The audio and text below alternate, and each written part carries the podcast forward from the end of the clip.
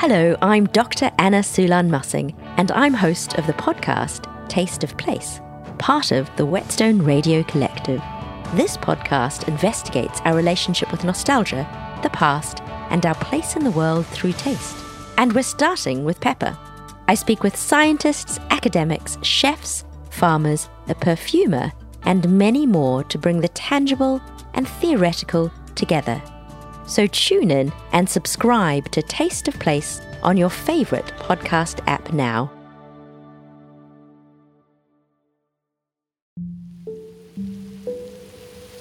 My name is Shiloh Maples.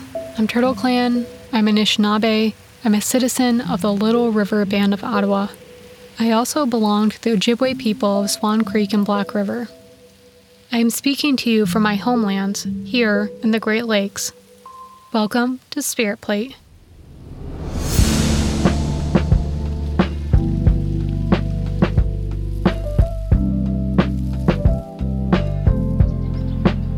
In this space, we will talk about Indigenous foodways as means of resistance, resilience, and revitalization.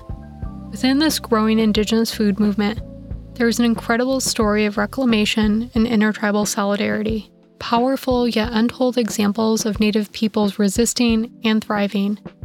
The stories of our foodways are one of the greatest testaments of Indigenous brilliance and our beauty of spirit.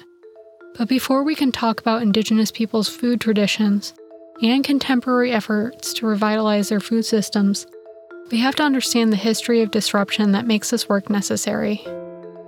In the last episode, we talked to Dr. Martin Reinhardt about the era of termination, a time between the 1950s to the late 1960s when the US government moved to dissolve tribal governments and deny indigenous sovereignty. We also spoke about how this attempt to suppress indigenous sovereignty led to a new era of intertribal activism. Ever growing Red Power movements advocated for tribal self determination and demanded the restoration of treaty rights. Some activism, such as the occupation of Alcatraz Island and Wounded Knee, gained significant publicity and led to greater awareness of Native issues. Today, I'm speaking with Dr. Elizabeth Hoover. Dr. Hoover is an associate professor of environmental science, policy, and management at the University of California, Berkeley. Together, we'll talk about the Native American Graves and Repatriation Act one of the many pieces of legislation from the self determination era, and how it has provided a path to seed rematriation. I have invited Dr. Hoover to share some of her own experiences in this movement, which is all about returning seeds to the communities of origin. So before we we start the interview piece, could you please introduce yourself in any way that you would like? Sure. My name is Elizabeth Hoover. I'm originally from upstate New York. My family's of Mohawk and Micmac descent, but now I am out here in California on Ohlone territory, and I work as an associate professor of the Environmental Science Policy Management Department at UC Berkeley. And I'm also a board member of the Native American Food Sovereignty Alliance and the North American Traditional Indigenous Food Systems. And I work with the Slow Food Turtle Island Association. So I think that's how I wound up here, speaking with Shiloh today. Well, hi, Liz. Thanks for joining me. To start us off, can you share a little about your work and your areas of research? Yeah. So I started my research career um, thinking about environmental health and communities activism around reshaping how science has done in communities that have been impacted by environmental contamination, specifically the Akwesasne Mohawk community. And as part of that project, I started thinking about the impacts on the food system of contamination and efforts within the community to um, start revitalizing the food system and encouraging more people to grow their own food and save seeds. And I grew up on a little farm, so I did a lot of farming and gardening growing up, but we didn't do much by the way of seed saving. So it was really interesting being part of this community organization that was focused on how do we track down some of these seed varieties and teach people the specific art of seed saving because you can be an expert gardener but if you're used to buying your seeds every year the techniques of saving seeds is very different. So that led me on this big project wondering how are other communities doing this kind of community-based farming and gardening work. Uh, so I'm working on a book project right now called From Garden Warriors to Good Seeds, Indigenizing the Local Food Movement that is bringing together all the conversations that I was having with people in these 40 different gardens around the country. So that's sort of what has brought me here. And then, you know, I, along the way, I had sort of a circuitous educational route because I didn't really know what I wanted to do with myself. And so I started out with a master's in museum studies and then was like, oh, what am I doing here? I'm going to go focus on environmental issues because it feels more urgent. But I've sort of then looped back around to this museum studies world through this interest in seeds. So I was asked to be part of an advisory committee for the Field Museum, which is in the process of revamping the North American Hall. So that hall was set up initially like 50 years ago and then nobody touched it and it was showing its age. So they put together a committee of people to come and think about ways of, of redoing that hall. And I agreed to it because Sean Sherman had visited the museum a little bit prior to that. And he was like, you know, they have seeds in there and there's corn. And I was like, oh, interesting. And after having visited with Scott Shoemaker, at the Science Museum in Minnesota and hearing about how they, you know, turned to the collections and saw that there were seeds in there that had been collected through the 30s and 40s by this guy Wesley Hiller, who was a anthropologist slash dentist, because guys could have all the jobs back then. But he would go around just collecting things from, you know, these vanishing peoples, as people considered it at the time, um, and put them in these collections. And then they decided to see if some of those seeds would still sprout and they grew them out in the gardens next to the museum and then connected with the upper midwest seed keepers network was that the group was known at the time and some of those seeds wound up in the dream of wild health garden and up at white earth and in other spaces so they went from being museum objects to being decommissioned you know kind of sort of taken out of the collections and then planted and, and given new life and so remembering that story, I was like, oh, I want to go visit the seeds that are in the collections at the Field Museum. And the first reaction I got was like, look, lady, this is not a seed bank. like, this is not how museums work. Like, things go into museums, they don't come back out of museums. Like, this is why NAGPRA had to be passed as a law, right? Like, once people got their hands on things in museums, the policies for releasing things are are pretty challenging and just sort of the general mentality is that this is a one way process things go in but then it was like well let's just see what's in here let's just have a little peek anyway and in the anthropological collections you know there was a lot of seeds that were from tama iowa and i was like oh that's the meskwaki community down there and it turned out these seeds were collected by William Jones, who was the first native guy to get a PhD in anthropology. He was from Oklahoma, from the Sac and Fox community. And so the Field Museum had sent him to Meskwaki, like, quick, go gather up their things. You know, these super traditional people, they're not going to be around for long, was the, again, the mentality at the time. And so while he was there, he you know, collected all of these handmade, lovely things, but also seeds and wrote these little notes in the Meskwaki language on these little slips of paper and stuck them in there. And then they went on the shelves and sat there for 100 years. So then, you know, William Jones is sent to the Philippines on his next adventure to go collect things from the Ilongot headhunters and got into a disagreement with someone there and they stabbed him to death. And that was the end of the first native anthropologist. Complicated story. And so this stuff has just sat there on these shelves. And it was like, all right, let's bring some Meskwaki people up to visit with these seeds that have been hanging out there. And so we brought up some folks from the Meskwaki Food Sovereignty Initiative and people like Luke and Danetta and Regine pulled the little notes out from these envelope, you know, these bags that nobody touched in 100 years. And we're reading them and saying, oh, you know, the name of this bean is how it's like afraid to be away from the house. And it tells you something about how it wants to be grown. And so it was a real reconnection of that relationship between community and those seeds. So then the museum starts to become interested like, oh, so she's not just trying to like clear the shelves, but like, how do we rebuild this relationship that should have been there between the people from whom the things were collected and this institution? And this will make for a good exhibit. Like, and it's like, oh, okay, cool. Like, yes. So now part of the the new hall exhibit is about the Meskwaki Food Sovereignty Initiative and thinking about this relationship between the museum and the community and highlighting the ongoing resiliency and vibrancy of this community, which is sort of the opposite of the message behind when things were collected at the time. It's like, oh, these people are disappearing. It's like, no, not only have these people not disappeared, but they're thriving and everything's beautiful. Eventually, this activism led to a shift in U.S. policy toward Native tribes, reaffirming Indigenous peoples' right to self governance. Over the next several decades, several pieces of legislation were passed which, among many things, reaffirmed Indigenous peoples' right to establish and manage their own schools, practice traditional spirituality and ceremonies without prosecution, and safeguarded the welfare of Native children. Although issues of tribal sovereignty remain at the forefront of our minds, and many fights to maintain our rights continue today, the hard won victories of this generation have led to some lands being returned and have restored many water, fishing, and subsistence rights. Later, this era became known as the self determination era.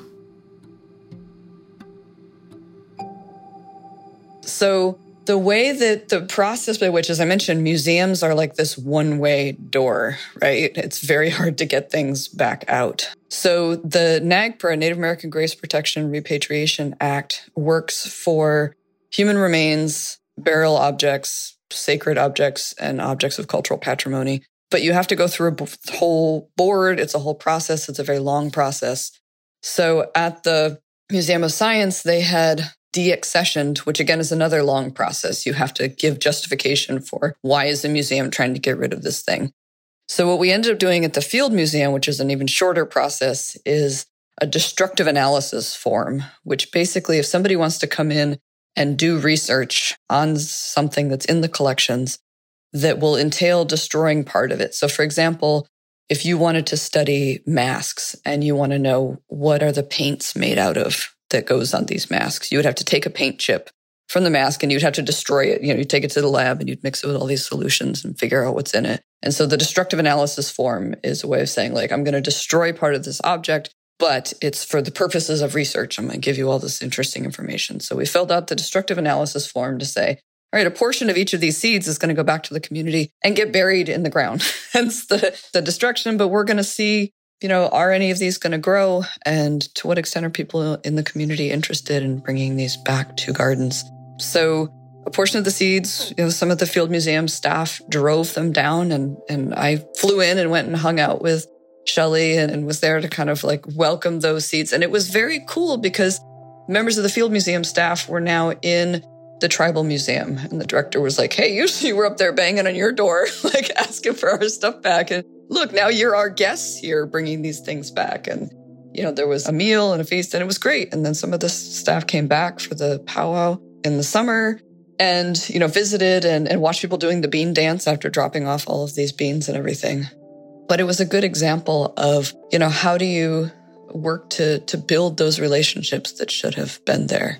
And so then, you know, that that's still ongoing. Um, the working on the exhibit, they haven't got the seeds to sprout yet. They're 100 years old and they weren't kept in pristine conditions with the idea in mind that these would be resprouted. So, you know, at a seed bank, you've got things either frozen or, you know, it's very low humidity and there's very precise conditions that seeds are kept in. And in a museum, it was sort of like, oh, these are just, you know, they're not alive. They're just a token of what farming looked like at one point you know, that little seed inside there starts to gradually get weaker and weaker. Right now, Eli Szakovich is a curator at the Field Museum, and he's working on, you know, exploring a few techniques that might give those seeds the boost that they might need. You know, they might need a little help at this point, being kind of elderly. And then I started this new job out here at UC Berkeley and there's a museum here. it was like, why, hello. I ended up agreeing to be the faculty advisor, chair of the faculty advisory board, something, I don't know, because I was like, I want to get in there and see the seeds. you see, I've always got these ulterior motives, right?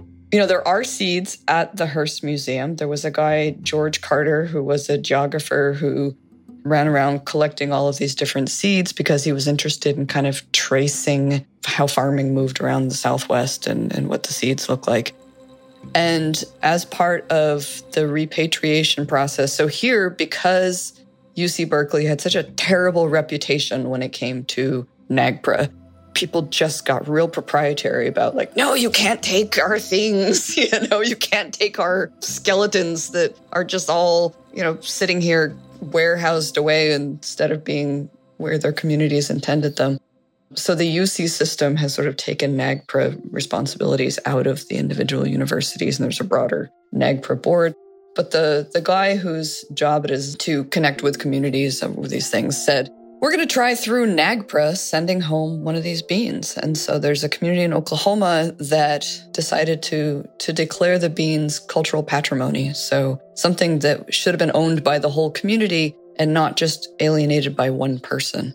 And the beans went home. So now there's a lot of other seeds in the collections. And I paid a student over the summer to kind of go through and pull all of those out and kind of make a big list. And we're in the process of figuring out what's the best way to connect with those communities to see are you interested in some of these? Because the current director, Lauren, her attitude is like, if people want stuff back, like, why are we going to fight with them about it? Like, we should have things here that people want us to steward here. We shouldn't be clutching onto things that people really want to go home. So we will see what comes of it. This concept of food sovereignty might be a new term for some folks, hopefully, not for those that are listening at this point. But could you define or put into context that term for us? Oh my goodness, it's it's hard because I wrote a whole like article and book chapter, and so I've overthought this term. You know, the La Via Campesina standard definition is sort of the the rights of people uh, to define their own food systems and to have access to culturally relevant food academics and activists get really excited about terms sometimes. And it's like, okay, what does this mean to people on the ground who are doing this work on the daily? And so I went and I asked people at all these different farming projects I was visiting. And, you know, people really focused on, you know, in thinking about what did food sovereignty mean to them, focused on health, you know, recognizing that these interrupted food systems have led to really terrible health outcomes for many Native peoples. So you know, food sovereignty was about restoring health to the community through being able to grow these foods and distribute these foods and give access to people. But it was also about education because people have to want to eat these foods and understand that these foods that are being grown by these projects are healthier than some of the preservative laden foods that they might be picking up at convenience stores. So about you know educating people to want to take part in these projects and to eat these foods. And thinking about levels of independence and choice on an individual level. So, food sovereignty is about what are you choosing to put into your mouth on the daily? You know, recognizing that people's choices can be limited by economic factors, by access, but still thinking about on an individual level what kind of choices are you making? And then on a community level, you know, how is the, the broader community able to connect with each other and watch out for each other and make sure that people are getting access to enough food? And then on a tribal level, so how is the tribal government passing policy that is supporting farmers or people who need access to land or ensuring that treaty rights are being upheld and fought for and maintained? So it's about health, it's about you know, economics, it's about sustainability, of ensuring that the methods of food production that people are employing are going to sustain the land, but also sustainability in the sense of, again, how do we get young people excited? Because if it's all of a particular age demographic and those folks age out, that's not sustainable either. Yeah. So while this terminology might be a bit newer in the scope of things, do you think this concept is new? Oh no. you know, I mean, definitely the terminology and it's something where people are like, "Oh, this this term, you know, people are always throwing these these terms around, but the idea of being able to feed yourself and ensuring that there's adequate food and ensuring that the methods you're using to procure your food are sustainable and they're not going to harm the other non-human communities around you is basically how people lived here for eons, which is you know, why the food system was much more sustainable prior to colonization. Certainly. When I look back at like the history of the, especially the last 500 years on this continent, you know, I really think about a lot about how food and this work has always been a part of our resistance and liberation strategy. Like it's always been something Indigenous people have been engaging in. We're putting a different label on it now. Yeah. and I mean, it's sort of a global label. Again, the term really came out of an international land based you know, peasant organizations, they describe themselves. And so these terms were developed at these gatherings where people from around the world were doing this land based work were coming together. And then, you know, you have folks like Dawn Morrison out of British Columbia who have said, well, indigenous food sovereignty is sort of taking that to another level. It's not just, you know, do you have control over your own food and agriculture systems, but are you respecting the relationships that need to be built and developed between people and all these other communities out there that you're relying on for your food? You know, to what extent is everybody in the community able to participate in developing those relationships? Mm-hmm. Shifting back a little bit specifically to seed rematriation, when it comes to reuniting seeds with their communities of origin, the term rematriation is used instead of repatriation. Can you talk a little bit about why that is? Repatriation is a term that many more people are familiar with, but I really see it as this one way process. It's sending home things that should not have been taken. So people talk about repatriating prisoners of war or repatriating things from museums and other institutions back to the communities they were stolen from. But rematriation, so it acknowledges the role of women seed keepers. You know, all the grandmas who at the end of each season decided, like, we're going to keep these kernels of corn for seed because we like the color, the flavor, the way it grew. And these other ones go in the soup pot. So, you know, all of the seeds that we're planting today came about as a result of those grandmas deciding at the end of each season what stays and what goes in the soup pot. So it's acknowledging the role of the, the women in this movement. And if you look at, you know, the Indigenous Seed Keepers Network and other notable organizations, it's really women led. You know, the work that you and Rowen and other, you know, Terrylynn Brant and other powerhouses of the seed saving world. It's really been a lot of work. And reckon, you know, there's important men who've, you know, Clayton's really been working hard as well, but really making sure that women are acknowledged as part of that. And then also thinking about it less as this one way arrow of sending things back, but this circle. And so it's reconnecting indigenous people to these seeds that were taken out of their context and away from their community reconnecting those seeds back to the land that they were developed for, the motherland. And then in the process, also connecting indigenous people back to this land. So it's this ongoing circle as opposed to just this one way arrow, I think. Mm-hmm. And you've started to touch on this in many ways already, but why is seed rematriation so important? Like, what are some of the dangers or threats of our seed relatives being held by institutions? I think it's important because people really want to be reconnected with these relatives. The longer they sit in these institutions, which are not signed as seed banks, then the, the lower the viability becomes. And so it's important to remember that seeds are little living beings. You know, they might look like little inanimate pebbles, but there's a living thing inside each one of those seeds. Clayton describes it as a baby in a lunchbox, right? And that lunch starts to become diminished. You know, the longer that baby is hibernating in there, the more of its resources are getting gradually dried out and used up. And there comes to be a point when the seed is dead, when it's used up all of its resources. And so I think it's important for people to be able to connect with these seeds while there's still any chance of viability also because people are really interested in putting the culture back in agriculture. And part of that is going back to these seeds, which were developed specifically for the land that they came from by the communities who were living in harmony with that land. And so, as part of reconnecting with culture and agriculture and food, people want to bring these seeds home to be part of that. Certainly. You know, as a grower and a seed keeper myself, I've been involved with University of Michigan and Seed Saver Exchange seed rematriation efforts. Who are some of the other institutions or groups who are involved in this work right now? I think that's some of the the main players right there. I know University of Michigan, the botanical gardens, they've been working for years to carefully approach this project with Anishinaabe people, with MACPRA and Sibuing and, and other community members who've been involved. Hudson Valley Farm Hub and Seed Shed and growers from Akwesasne started a garden there on land that would have been farmed by Mohawk people as a way of having a space where seed can be grown out in greater quantity and then sent back to the community.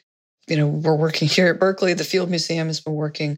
I mentioned the Museum of Science in, in Minneapolis. St. Paul was one of the, the first big institutions to kick this off.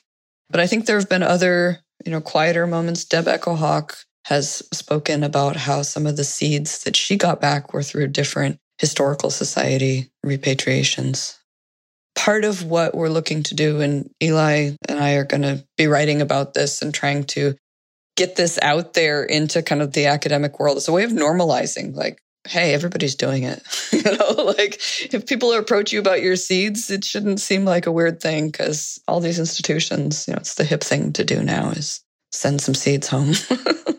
yeah, and a, a kind of related note to that, you know, whether related to seed rematriation, land back, or other areas, what are opportunities that you see for large institutions like universities and museums to support Indigenous food sovereignty?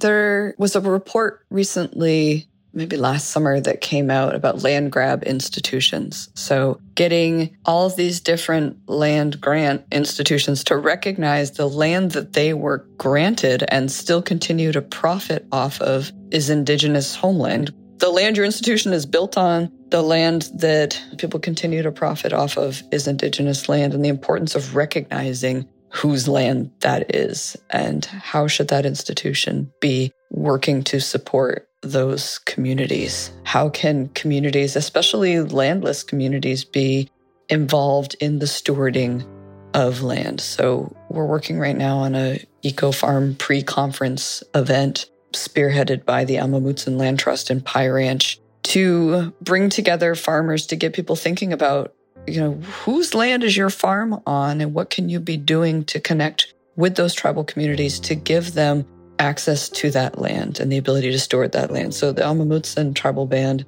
is not fairly recognized and does not have their own land base. And so have been working, you know, they developed a land trust and have been collaborating with landowners to have their stewards be able to go out and manage that land and harvest food off that land. So universities should absolutely be supporting that kind of work as well and just training students better to understand how to work with Indigenous communities and the dynamics of conducting the kinds of research that Indigenous communities are interested in in a respectful and non extractive way. Yeah, certainly. So you and Devon um, Mihesuah co-edited a book called Indigenous Food Sovereignty in the United States. You mentioned this a little bit earlier. And inside there are so many beautiful and diverse voices within the food sovereignty movement from chefs, farmers, seed keepers, community activists.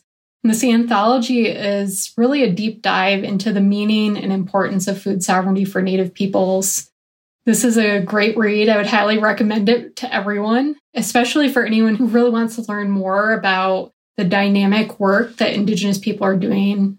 And I think getting a better sense of the scope of the movement that's taking place all around them. And you started hinting on this already, but I was wondering, what are you working on right now? We want to know what's coming next. What's coming next? Oh my gosh, I have to finish this book. And my editor at University of Minnesota has been so patient, but it's been so hard to cram all the things that I want to cram into this book. So the first chapter is about food sovereignty, people's definitions of food sovereignty. And then there's a chapter about seed sovereignty and seed rematriation and all the amazing things that people have to say around that.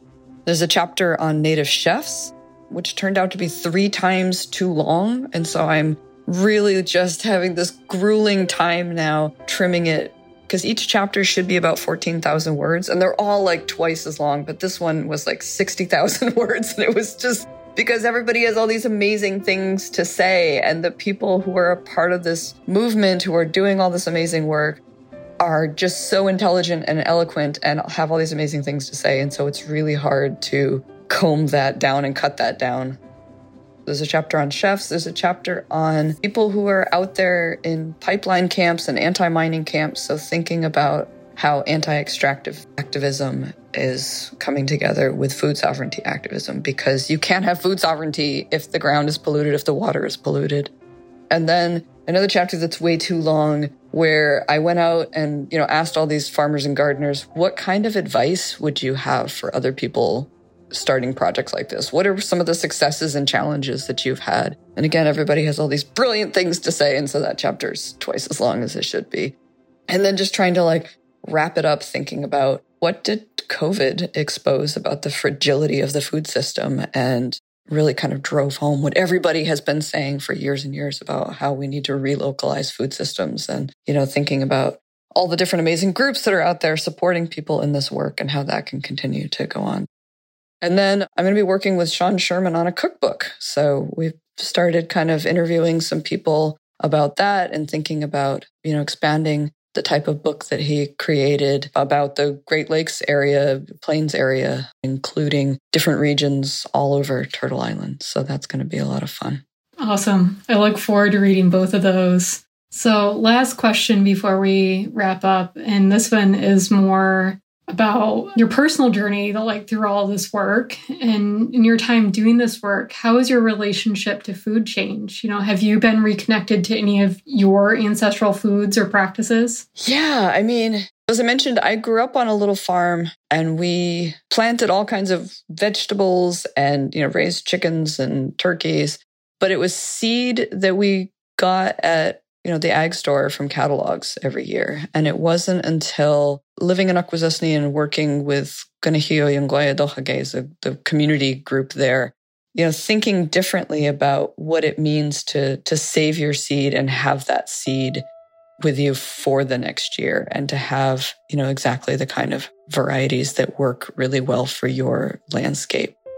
And so that's really been exciting. And it's really made me think differently about gardening. And so now, you know, my coming out here to a very different place and recognizing that maybe all of those seeds that I had saved from the East Coast, some may do well here and some may not. So then thinking about, you know, what are the seeds that do well here in this new place and sort of now filling my pockets with seeds that I'm encountering in other spaces and thinking about, you know, how to work with this different growing season here. So my cupboard is still full of foods and seeds from all of my travels. And actually, Crystal Wahpepah's restaurant is about to open, and we're so excited for this native food restaurant here in Oakland.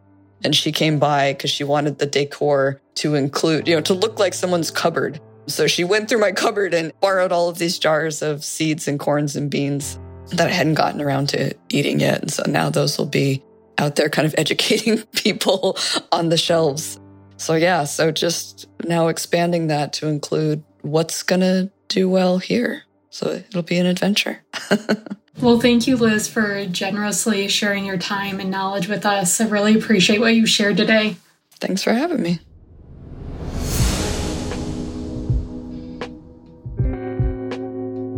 The Spirit Plate podcast is an honoring of all the Indigenous communities across Turtle Island who are working to preserve and revitalize their ancestral foodways.